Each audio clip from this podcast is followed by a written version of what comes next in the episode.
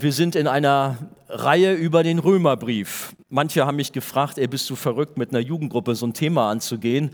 Äh, da macht man doch eher ein bisschen einfachere Sachen, als so einen Römerbrief da durchzukauen. Aber ich finde bisher, was wir erlebt haben, war gut. Ich weiß nicht, wie es euch ging oder wart ihr überfordert oder so. Äh, gut, manchmal muss man ein bisschen sacken lassen. Und manche Dinge wiederholen sich auch ständig, werden wir auch heute so ein bisschen sehen. Aber es ist gut, mal richtig tief in das Evangelium einzusteigen, denn dazu ist der Römerbrief da. Etwas theologischer ein bisschen, aber schon halt bewusst in die Bibel reinplatziert, um uns diese tiefe Wahrheit von dem, was Jesus am Kreuz getan hat, richtig nahe zu bringen. Ähm, heute ist das Thema Abraham, ein Vorbild des Glaubens, vielleicht auch das Vorbild so schlechthin. Hebräer 11 sind ja auch die Glaubensväter aufgeführt, da taucht er auf, auch auf, aber auch hier im Römerbrief. Ähm, ich lese uns mal einen Text, also Kapitel 4 ist heute dran, das ganze Kapitel. Ich habe gedacht, das ist vielleicht ein bisschen lang, wenn ich das Ganze lese, aber vielleicht zumindest die ersten fünf Verse, Römer Kapitel 4, 1 bis 5. Ähm, wie war es denn bei Abraham, unserem Stammvater? Wir Juden sind ja seine leiblichen Nachkommen. Was hat dazu geführt, dass er für gerecht erklärt wurde?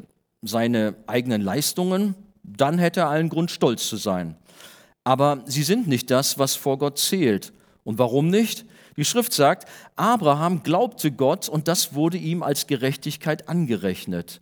Wenn jemand durch eigene Leistung für gerecht erklärt werden will, ist er wie ein Arbeiter, dessen Lohn auf der Grundlage des Geleisteten berechnet wird. Was er bekommt, bekommt er nicht aus Gnade, sondern weil man es ihm schuldet. Wenn hingegen jemand ohne irgendwelche Leistungen vorweisen zu können, sein Vertrauen auf Gott setzt, wird sein Glaube ihm als Gerechtigkeit angerechnet, denn er vertraut auf den, der uns trotz all unserer Gottlosigkeit für gerecht erklärt. Bis dahin. Ich weiß nicht, wer von euch das für sich sagen kann, ich war echt gottlos ohne Ende, habe mein Ding gemacht, aber nun bin ich gerechtfertigt. Dass vielleicht der eine oder andere da sagt eigentlich, oh Mann, gerechtfertigt, was heißt das eigentlich? Ich wünschte fast, ich hätte hier nicht Hope stehen, sondern vielleicht Justification, also irgendwie Rechtfertigung. Ähm, und dennoch sind das so Themen oder das Thema, wo manch einer vielleicht mit struggelt und sagt, ey Mann, das ist mir irgendwie zu hoch. Der Apostel Paulus hat hier im Brief an die Römer zuvor in Kapitel 3 beim großen Thema der Rechtfertigung aus Glauben, ich weiß gar nicht, hat das Niklas gemacht? Römer 3 hast du, ne? Hast du super gemacht, ich weiß noch, doch so mit. Aber ich komme da auch noch mal ein bisschen äh, wiederholungsmäßig drauf. Ähm, in Römer 3 hat eigentlich Paulus den Sack schon zugebunden und äh, ja, eigentlich sind keine Fragen mehr offen. Oder auch Niklas hat das letzte Mal gemacht. Eigentlich könnte man sagen, Thema Rechtfertigung ist abgeschlossen. Haben wir verstanden, reicht, gehen wir zu neuen Themen über. Aber die Bibel hat sich gedacht, Paulus hat sich gedacht, nee, das reicht noch nicht, wir müssen da noch mal einen draufsetzen und äh, müssen da noch mal ein bisschen dran, also dran stehen bleiben. Paulus hatte erklärt, dass uns das Halten des Gesetzes nicht retten kann, da man es eh nicht schafft und dass die Rettung allein durch den Glauben an Jesus Christus geschieht und eben nicht durch Werke, durch eigene Leistung. Eigentlich ein Thema, was man kennt. Ganz wichtige Kernwahrheiten des Evangeliums sind das, sind so wichtig und doch gibt es immer wieder Christen, die so ihre Schwierigkeiten damit haben. Und auch du, auch wenn du das nicht zugibst. Aber man geht immer wieder latent in so ein Werke-Leistungsglauben rein, weil man meint, ich muss ordentlich mich benehmen, muss artig sein, muss irgendwas bringen und dann ist Gott mit mir zufrieden und dann kletter ich die Karriere oder die Himmelsleiter so langsam hoch, bis ich dann oben angekommen bin und die Himmelswelt dann mich begrüßt und sagt, hey, hast gut gemacht. Nee, so funktioniert das nicht. Eigentlich wissen wir das.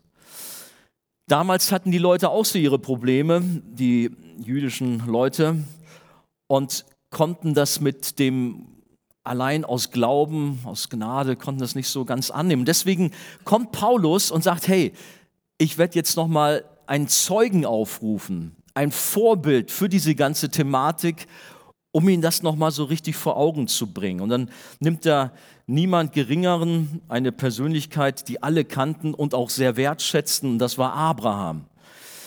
Dieser Mann wird auch heute von über der Hälfte der Weltbevölkerung verehrt, so als der Erzvater Islam, Judentum, Christentum wissen, um wen es sich handelt. Und da Paulus sich veranlasst sah, Abraham als besonderes Beispiel für die Rechtfertigung, die Rettung aus Gnade durch den Glauben zu nehmen, denke ich, ist es auch für uns alle angebracht, auch heute Abend, ja, unseren Text anzugucken in Römer 4. Was hat es mit dem Abraham auf sich? Und das mal richtig auf sich wirken zu lassen, nicht einfach so durchrauschen zu lassen. Hör also genau hin. Römer 4 ist halt insgesamt das Thema Abraham, das Glaubensvorbild. Ich meine, er ist einerseits okay, Glaubensvorbild, ein Hero, andererseits aber auch jemand mit riesigen Defiziten. Nimm mal nur so ein Beispiel. Ich weiß nicht, kennt ihr die Story von Abraham? Der Typ, der hat eine Frau gehabt, ey. Die Granate, eine bildhübsche Frau, Sarah. Also da möchte ich mal so irgendwie mal, ja, ist ja alles ohne Bilder, schade. Aber die möchte ich mal gesehen haben. Im Himmel, da werden wir sie mal alle sehen, wie hübsch. Aber dieser Abraham, gut, er liebte seine Frau auch über alles, aber weil die so mega hübsch war, fuhren auch diverse andere Männer auf sie ab. Und da hatte er ein bisschen Probleme bekommen. Und ihr kennt die Geschichte. Vor allem, normalerweise macht man ein Ding einmal und lernt daraus. Aber er hat so ein Ding gleich zweimal gedreht. Und zwar hat er Schiss bekommen, als Männer sich in sie verliebt haben. Einmal war es sogar der Pharao von Ägypten. Und da hat er sie als seine Schwester ausgegeben. Weiß nicht, hier die Paare unter euch, wie würdet ihr euch fühlen, wenn man nicht als Freundin vorgestellt ist, meine Schwester oder so, ne? Weil man Schiss hat, irgendwie in Schwierigkeiten zu kommen. Und mit so einem Satz, das ist meine Schwester, brachte er die Sarah in Schwierigkeiten und sie wurde fast da zur Frau gemacht von, äh, von, von Pharao oder auch später von dem, wer war das, Abimelech. Also er hat schon seine dunklen Seiten auch gehabt, der Abraham. Das war nicht immer alles so äh, Gold, was in seinem Leben geglänzt hat. Wir wissen das. Und dann noch ein großes Vorbild. Heute, wie gesagt, es geht um Rechtfertigung. Ist ein theologischer, aber auch juristischer Begriff. Das ist ein einmaliger göttlicher Akt. Einmaliger göttlicher Akt. Jetzt lese ich mal das mal richtig ganz klar so deutlich vor, was es bedeutet. Eine Definition, es gibt verschiedene, ich meine auch, dass Niklas letztens auch eine gebraucht hat, mit Sicherheit hast du eine gebraucht. Ähm, ich habe mal hier so aufgeschrieben, Rechtfertigung, er bezeichnet unseren festen, unverlierbaren Status vor Gott.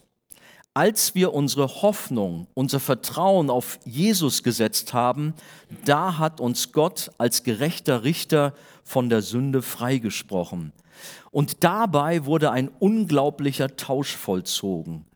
Unsere Sünde, die wurde auf Jesus gelegt. Und sein perfekter, sündloser Lebenswandel, der wurde auf uns übertragen. Gott hat uns vollkommen vergeben und nicht nur jede Schuld ausgelöscht, sondern uns die Gerechtigkeit seines Sohnes zugerechnet und uns als Söhne und Töchter angenommen. Das war jetzt ein bisschen eine längere Definition, kann man ja in Ruhe nochmal nachhören oder ihr, ich, das Ding kommt ja auch ins Netz, hier meine, mein Skript. Aber es ist wichtig, das Gesamte zu sehen. Nicht irgendwie nur sagen, ja, Rechtfertigung, Gott hat uns lieb oder so, sondern wirklich das alles auf sich wirken zu lassen. Und am Beispiel des Abraham sehen wir hier drei große Tatsachen, wie die Rechtfertigung geschieht. Als erstes, Rechtfertigung geschieht durch Glauben und nicht durch Werke. Zweitens, Rechtfertigung geschieht durch Gnade und nicht durch Gesetz. Und ähm, drittens, die Rechtfertigung geschieht durch die Auferstehungskraft und nicht durch menschliche Kraft. Habt ihr mal so klassische drei Punkte. Kommen wir zum ersten. Die Rechtfertigung geschieht durch Glauben und nicht durch Werke. Wenn ihr die Bibeln aufgeschlagen habt, am besten so in der Hand habt oder auf dem Schoß, das betrifft aus Römer Kapitel 4 die Verse 1 bis 8. Jeder jüdische Mensch verehrte seinen Vater Abraham und ließ nichts auf ihn kommen. Man wusste aus 1. Mose Kapitel 15, Vers 6 vom Stand von Abraham. Denn dort las man, und Abraham glaubte dem Herrn und das rechnete er ihm als Gerechtigkeit an. Und für jeden war dann klar, dass Abraham natürlich bei Gott im Himmel war und dass er da auch eine ganz besondere Stellung hatte. Im Neuen Testament, da gebraucht Jesus eine Beispielsgeschichte. Das ist die Geschichte von dem armen Lazarus und dem reichen Mann.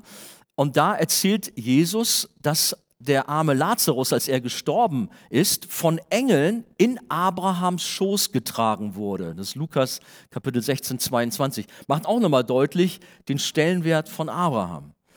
Paulus erläutert nun am Beispiel des Abraham, worauf es bei der Rettung ankommt. Und er fragt hier gleich zu Beginn in unserem Kapitel 4, des Vers 2, war es seine Leistung? Waren es seine Werke, die ihn gerechtfertigt haben? Nein, denn dann hätte er sich für seine Werke rühmen können.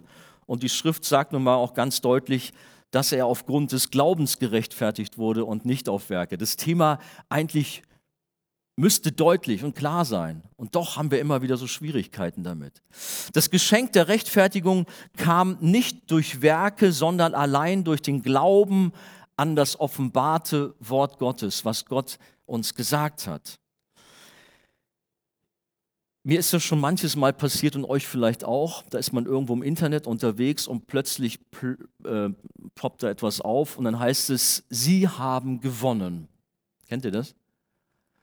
Am besten, Sie sind der hunderttausendste Besucher hier auf dieser Seite oder irgendwie sowas und Sie bekommen das neue iPhone 11 Pro geschenkt. Wow, geschenkt. Und man hat vielleicht im ersten Augenblick, oh wirklich, ich bin der 100.000. und kriege jetzt so ein iPhone 11 und so, ist ja genial und es kommt schon, es wird das ist ganz aufgeregt, aber dann geht's los, dann werden Fragen gestellt und ja, um es kurz zu machen, ey, ist mal wieder das übliche, man schenkt uns nichts, man will nur unsere Daten haben, um irgendwie damit irgendwie was anzufangen, aber es ist doch alles nur ja, das übliche.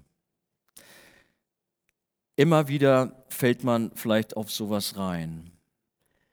Das, was wir bei Gott haben, das größte Geschenk überhaupt, das ist kein Fake, das ist nicht irgendwie eine leere Versprechung, sondern das ist echt. Das, was wir da als Kreuz in unseren Kirchen hängen haben oder am, äh, um Hals uns hängen haben, das ist nicht irgendwie ein, ein leeres Symbol, ein hohles Ding, sondern das Größte überhaupt, das größte Versprechen, dass wir durch den Glauben an Jesus gerettet werden. Das gilt, das zählt für alle Zeit, wohl dem, der daran glaubt. Was Jesus zusagt, das hält er. Und bei ihm bekommen wir das größte Geschenk überhaupt ohne Haken. Und da ist auch nichts Kleingedrucktes dabei, was irgendwie die Rettung einschränkt. Wir werden durch den Glauben gerettet. Wenn wir jetzt in Kapitel 4 mal genau hineinschauen, dann sehen wir, dass Paulus immer wieder das Wort angerechnet benutzt. Angerechnet. Vers 3, 4, 5, 6, 8, 9, 10, 11, 22, 23, 24. Im Grunde fast jeder Vers geht das durch, immer wieder angerechnet, angerechnet. Im juristischen Zusammenhang bedeutet es, dass man etwas nimmt, was jemand anderen gehört und es dann einem anderen zugesteht und diesen dann als Besitzer ansieht. Es beschreibt eine einseitige Transaktion. Kommen wir zu Abraham. Der hatte nichts, aber auch rein gar nichts dafür getan, um die Rechtfertigung zu erlangen. Null. Gott hatte sie ihm einfach so ohne Verdienst angerechnet. Gott nahm dazu seine eigene Gerechtigkeit und rechnete sie Abraham an, weil der ihm vertraute. Die, die Erlösung ist entweder eine Belohnung aufgrund von Leistung und Werken oder sie ist ein Gnadengeschenk. Aber es kann nicht beides sein. Wir mischen gerne, das geht aber nicht. Die Bibel macht eindeutig klar, dass die Rettung allein aus Gnade geschieht und dass die Werke lediglich eine Folge, ein Beweis von echten Glauben sind. Das wird uns in Jakobus Kapitel 2, Verse 14 bis 26 zum Beispiel erklärt. In unserem Kapitel 4, Vers 5 lesen wir, dass Gott die Gottlosen rechtfertigt. Also nicht die Artigen, die Tollen, die Gerechten, sondern die Gottlosen werden gerechtfertigt. Und dass dies durch Glauben geschieht. Die Juden dachten hingegen, dass Gott religiöse Menschen aufgrund ihrer guten Werke rechtfertigt. Und heute denken das ganz viele und vielleicht auch einige von euch hier nicht anders. Weil man immer wieder da reinfällt, dass man sagt, Mann, Gott, hast du nicht gesehen, wie ich jetzt in der letzten Woche so akkurat meine stille Zeit gehalten habe? Wie ich sogar eine halbe Stunde pro Tag gebetet habe? Ist es nicht an der Zeit, mir irgendwie doch mal eine Belohnung zukommen zu lassen? Irgendwo immer wieder fallen wir latent da rein, dass wir durch das, was wir tun, Gott beeindrucken können. Gott ist nicht beeindruckt und wir können ihm gar nichts vorweisen. Null. Die Juden waren genauso wie wir heutzutage. Aber am Beispiel ihres geschätzten Vaters Abraham bewies Paulus den Juden, dass man nur aufgrund des Glaubens gerettet wird. Und neben Abraham bringt Paulus dann sogar noch ein anderes Vorbild hier ins äh, Spiel. In den Versen 6 bis 8 erinnert er an Psalm 32, die Verse 1 bis 2. Und das ist König David. Paulus zitiert und sagt, glückselig ist der Mann, dessen Sünde der Herr nicht anrechnet. Da haben wir auch wieder diesen Begriff anrechnet. Und bei dieser Geschichte, ihr wisst es alle, da ging es um diesen schlimmen Ehebruch von David und die Ermordung des Ehemannes von der Bathseba, mit der er Ehebruch äh, getrieben hatte. Und trotz dieser großen Sünde erfuhr David den Segen der zugeschriebenen und angerechneten Gerechtigkeit Gottes. Wird sogar als ein Mann nach dem Herzen Gottes bezeichnet. So viel konnte er nicht vorweisen aber Gott hat ihn angenommen, hat ihm Gerechtigkeit angerechnet. Und auch uns, die wir an Jesus glauben, werden unsere Sünden uns nicht angerechnet, weil sie Jesus zugerechnet wurden. 2. Korinther 5, Vers 21. Stattdessen wird uns die Gerechtigkeit Christi auf der Grundlage der Gnade zugerechnet. Und das ist eine, wenn man das mal richtig so verinnerlicht, eine gigantische Erlösung, Errettung, wie man sie gar nicht fassen kann. Ich wünsche mir, dass das tief in unser Herz fällt, dass es nichts mit uns zu tun hat, irgendwie Ärmel hochkrempeln und irgendwas leisten, sondern dass Gott in seiner Liebe und Gnade uns beschenkt hat mit seinem Sohn Jesus. Kommen wir zum Zweiten. Die Rechtfertigung geschieht durch Gnade und nicht durch das Gesetz. Wir sind in Kapitel 4 und jetzt die Verse 9 bis 17 stellt sich nämlich die wichtige Frage, wenn die Errettung durch den Glauben erfolgt, was ist dann aber mit dem Gesetz? Was ist mit dem Bund, den Gott mit Abraham geschlossen hat? Und Paulus beantwortet diese Frage, indem er darauf hinweist, dass Abrahams Glaube und Errettung ja doch 14 Jahre vor seiner Beschneidung stattgefunden hatte. Und das ist so ein interessanter Aspekt. Das findet man übrigens in 1. Mose Kapitel 16, Vers 15, beziehungsweise 1. Mose Kapitel 17, 1, so diese Jahreszahlen, ähm, dass er 14 Jahre nach seiner Rettung erst sich hat beschneiden lassen. Die Beschneidung war das Siegel des Bundes, der Ritus, der ein jüdisches Kind zum Teil des damaligen Rechtssystems machte. Abraham ethnisch gesehen der Vater der Juden, war insofern, als er gerettet wurde, eigentlich ein Nichtjude, denn er war noch nicht beschnitten. Um das falsche Verständnis der Juden aufzudecken, fragt Paulus, Vers 10, in welcher Zeit fiel das? War er damals schon beschnitten oder war er noch unbeschnitten? Er war noch unbeschnitten. Also die Juden, die so viel Wert auf die Beschneidung gelegt haben, dieses Symbol, dieses Zeichen, aber für sie war das ganz, ganz wichtig. Da hat er hier deutlich gemacht, Moment mal, der Abraham, den ihr so schätzt, als Gott ihn angenommen hat, ihn gerettet hat, da war der noch nicht beschnitten. Die Beschneidung hatte also nichts mit seiner Rettung zu tun. Sie war nur ein äußeres Zeichen einer inneren Veränderung, so wie es eigentlich heute die Taufe ist. Dennoch vertrauten die Juden damals, so wie auch heute viele Namenschristen oder auch ja, ich sag mal, richtige Christen, aber die die Taufe dann falsch verstehen und denken, dass die Taufe ihnen irgendwie eine Art Freifahrtschein zum Himmel verschafft. Die Taufe ist ein Symbol für das, was innerlich geschehen ist, dass Gott ein neues Herz geschenkt hat, dass die Sünde abgewaschen ist. Nicht mehr und nicht weniger. In Römer Kapitel 4 in den Versen 13 bis 17 stellt Paulus das Gesetz und die Gnade gegenüber, ebenso wie er in den Versen 1 bis 8 Glaube und Werke gegenübergestellt hat.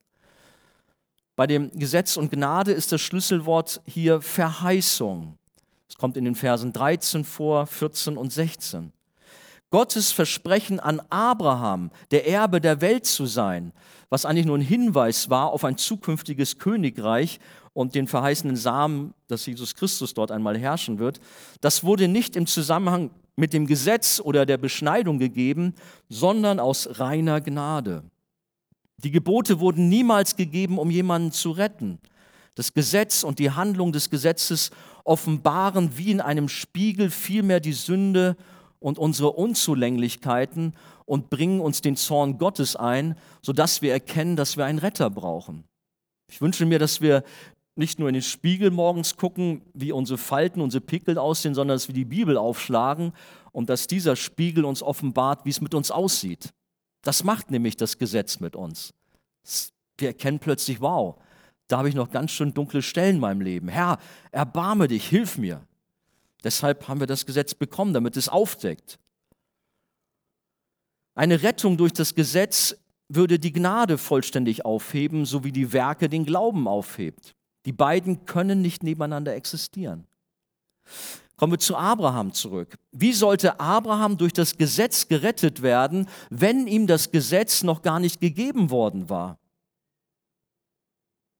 Nein, wenn Gott dem Abraham eine klare Verheißung gemacht hat und dann über 600 Jahre später mit der Einführung des Gesetzes eine unerfüllbare Bedingung hinzugefügt hätte, würde dies die Verheißung nichtig machen und das Ganze wäre ziemlich lächerlich. Wenn man denkt, es kommt aufs Gesetz an, dann merken wir gerade am Beispiel von Abraham, Moment, da kann was nicht stimmen.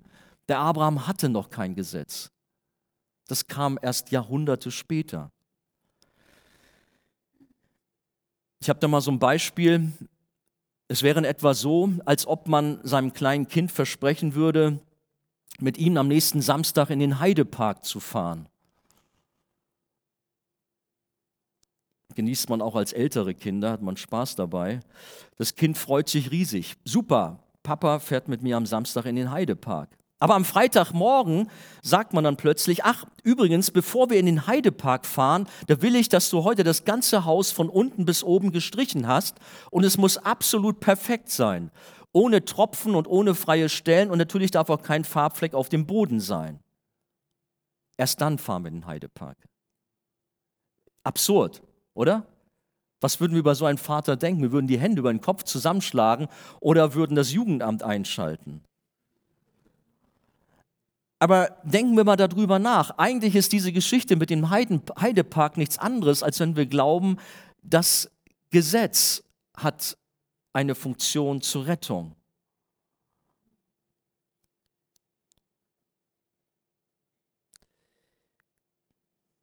Das ist nämlich nicht so. Tatsächlich denken so nicht wenige über Gott und den Weg der Erlösung. Aber Gott würde so etwas niemals tun, zuerst ein Versprechen geben und dann Jahrhunderte später eine Bedingung hinzufügen, die so umfangreich ist, dass niemand sie einhalten kann. Denn so ist es mit dem Gesetz. Niemand kann es jemals perfekt halten. Niemand. Außer Jesus Christus. Das ist der Einzige, der Sohn Gottes, und er hat es erfüllt. Aber wie gesagt, nicht wenige Christen denken, dass Gott nach seiner Verheißung an Abraham, nämlich die Rettung allein aus Gnade, allein durch den Glauben, dann Jahrhunderte später unter Mose das Gesetz als Bedingung hinzugefügt hat, ohne dessen absolute Einhaltung wir nicht in den Himmel kommen können. Und wir haben manche lieben Christen, die deshalb an irgendwelche Speisegebote festhalten, an irgendwelche besonderen Tage besonders denken und meinen, sie müssen sie halten, und sonst kommen sie ohne dem nicht in den Himmel. All diese Dinge, die vielleicht hier und da auch für manchen Streit auch schon gesorgt haben. Paulus schließt diesen Abschnitt in Vers 16, dass die Rechtfertigung durch Gnade allein durch den Glauben kommt und somit alle, Juden wie Heiden, das war auch schon ein, eine ganz große Herausforderung, dass die Heiden dazugehören, allein durch den Glauben gerettet werden. Abraham ist also nicht nur der ethnische Vater der Juden, sondern der ist der geistliche Vater von uns allen. allen, die an Jesus glauben und Abrahams Glaubensvorbild folgen. Deswegen bringt das Paulus hier in Kapitel 4 auch rein. Abraham ist geistlich gesehen der Vater aller Gläubigen, die zur Familie Gottes gehören. Galater 3, Vers 7 spricht davon und Vers 29.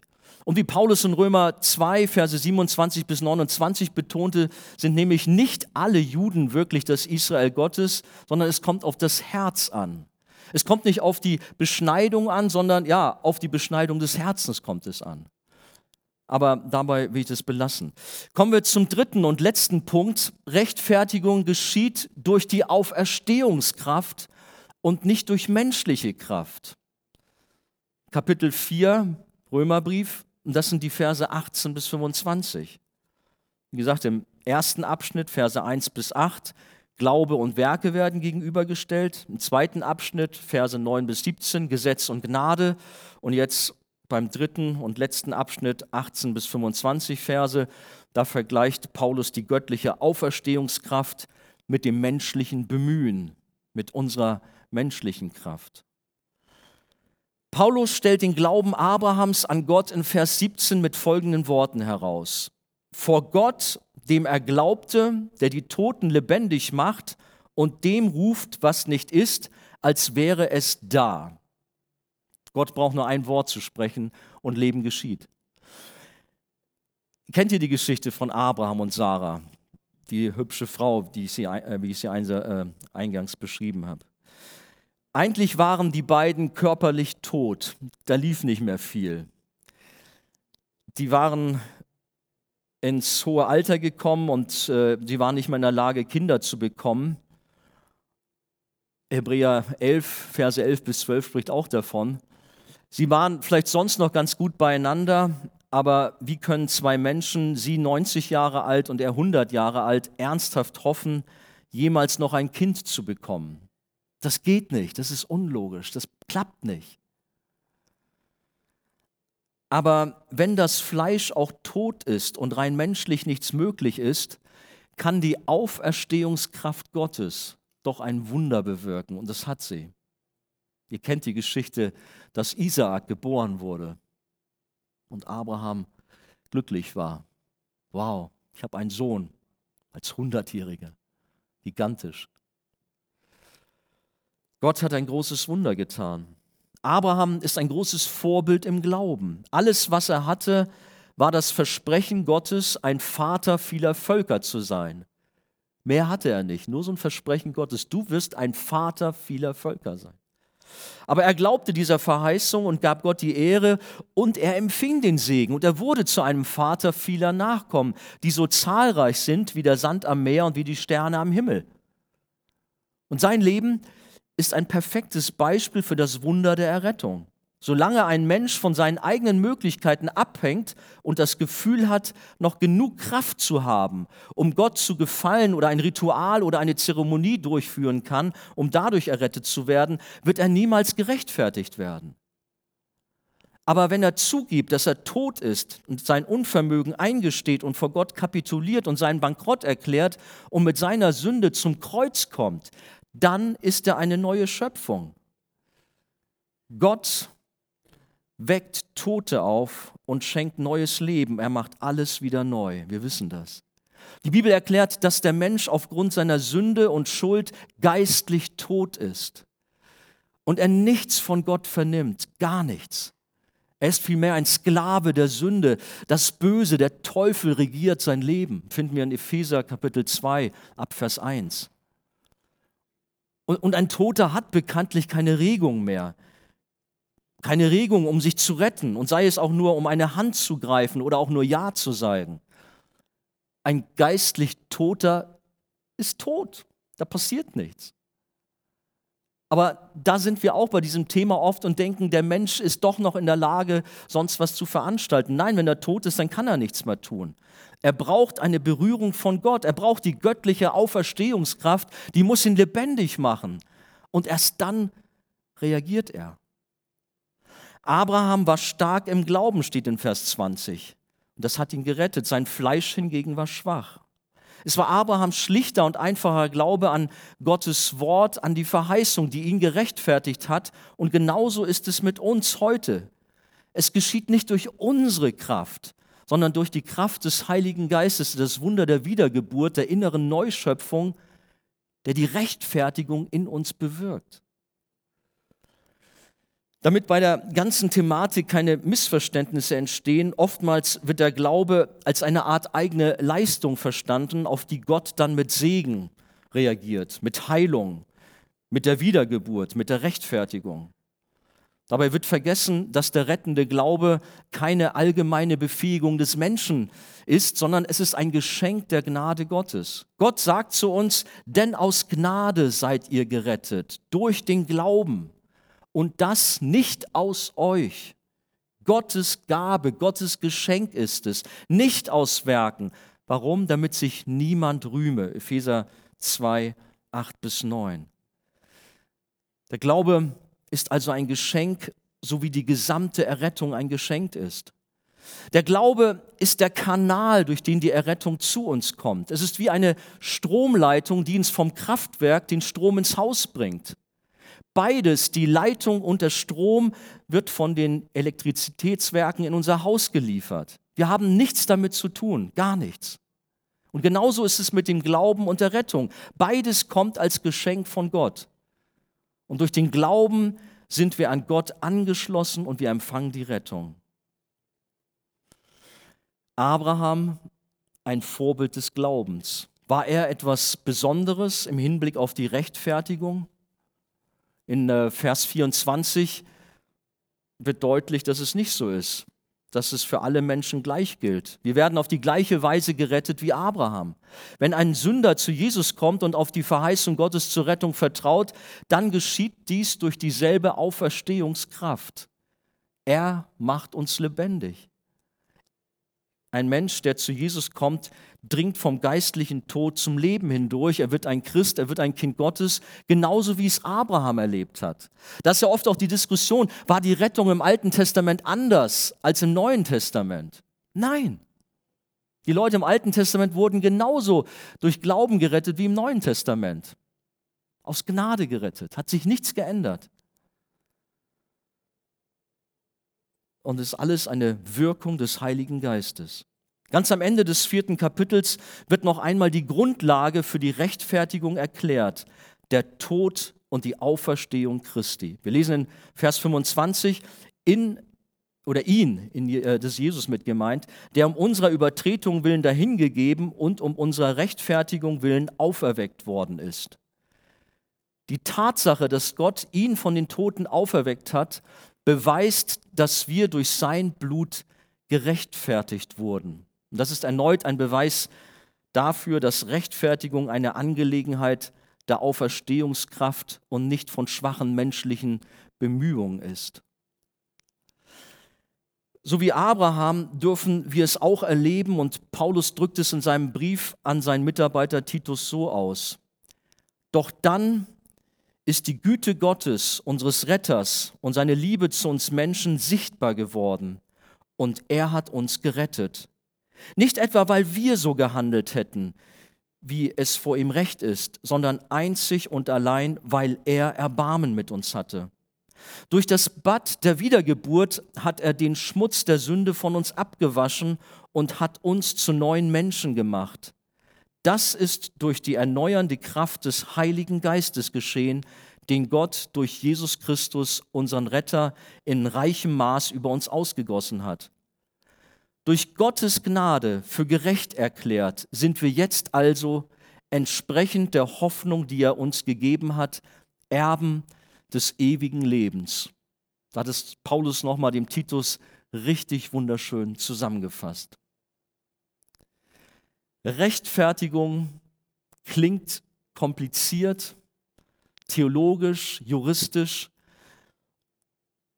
aber ich hoffe, dass wir durch meine schwachen Worte, durch Kapitel 3, durch Kapitel 4, durch die weiteren Kapitel, die wir durchgehen werden im Römerbrief, ein für alle Mal verstehen, dass die Rettung nichts mit uns zu tun hat, sondern einzig und allein ein Werk der Gnade Gottes ist. und wir allein durch den Glauben gerettet werden und nicht durch irgendwelche frommen Leistungen, Einhaltungen von irgendwelchen Gesetzen oder was weiß ich nicht alles. Und deshalb würde ich mich freuen, wenn wir jetzt unter diesem Eindruck in eine Zeit des Lobpreises hineingehen und auch Gott zeigen, dass wir dankbar sind, dass wir nichts tun konnten, sondern dass er uns aus Liebe und Gnade gerettet hat dass wir begeistert sind über so einen Gott, der so ein riesengroßes Geschenk für uns hat.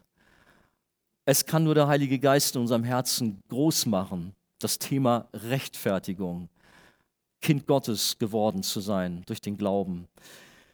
Christian, wo seid ihr? Kommt, lasst uns eine Zeit des Lobpreises haben. Stehen wir auf zusammen. Lasst mich vielleicht stehen wir auf und lass mich vielleicht noch ein Gebet sprechen. Herr, wir danken dir von ganzem Herzen für dein Wort, indem du uns erklärst, wie wir gerettet worden sind, wie wir gerechtfertigt werden. Herr, wir fallen immer wieder hinein und drehen uns um uns selber und finden unsere Aktion so wichtig und meines liegt an uns. Aber du machst uns immer wieder deutlich, dass es allein deine Gnade ist, dass wir allein durch den Glauben gerettet werden.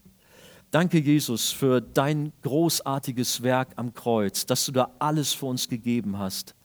Und dass du hier auf dieser Erde ein perfektes, vollkommenes Leben geführt hast, Herr. Und dass wir, wenn wir zu dir kommen, dass wir dann diesen großartigen Tausch erleben dürfen, dass unsere Sünde auf dich abgewälzt wird und dass deine Gerechtigkeit, dein perfektes Leben auf uns übertragen wird. Herr, wie gigantisch ist das? Danke für die Rechtfertigung aus Glauben an dich, Herr. Bitte dich, dass du weiter an unseren Herzen arbeitest, uns diese großartige Rechtfertigung, dieses große Geschenk immer deutlicher machst in unserem Leben. Danke dafür, Herr. Amen.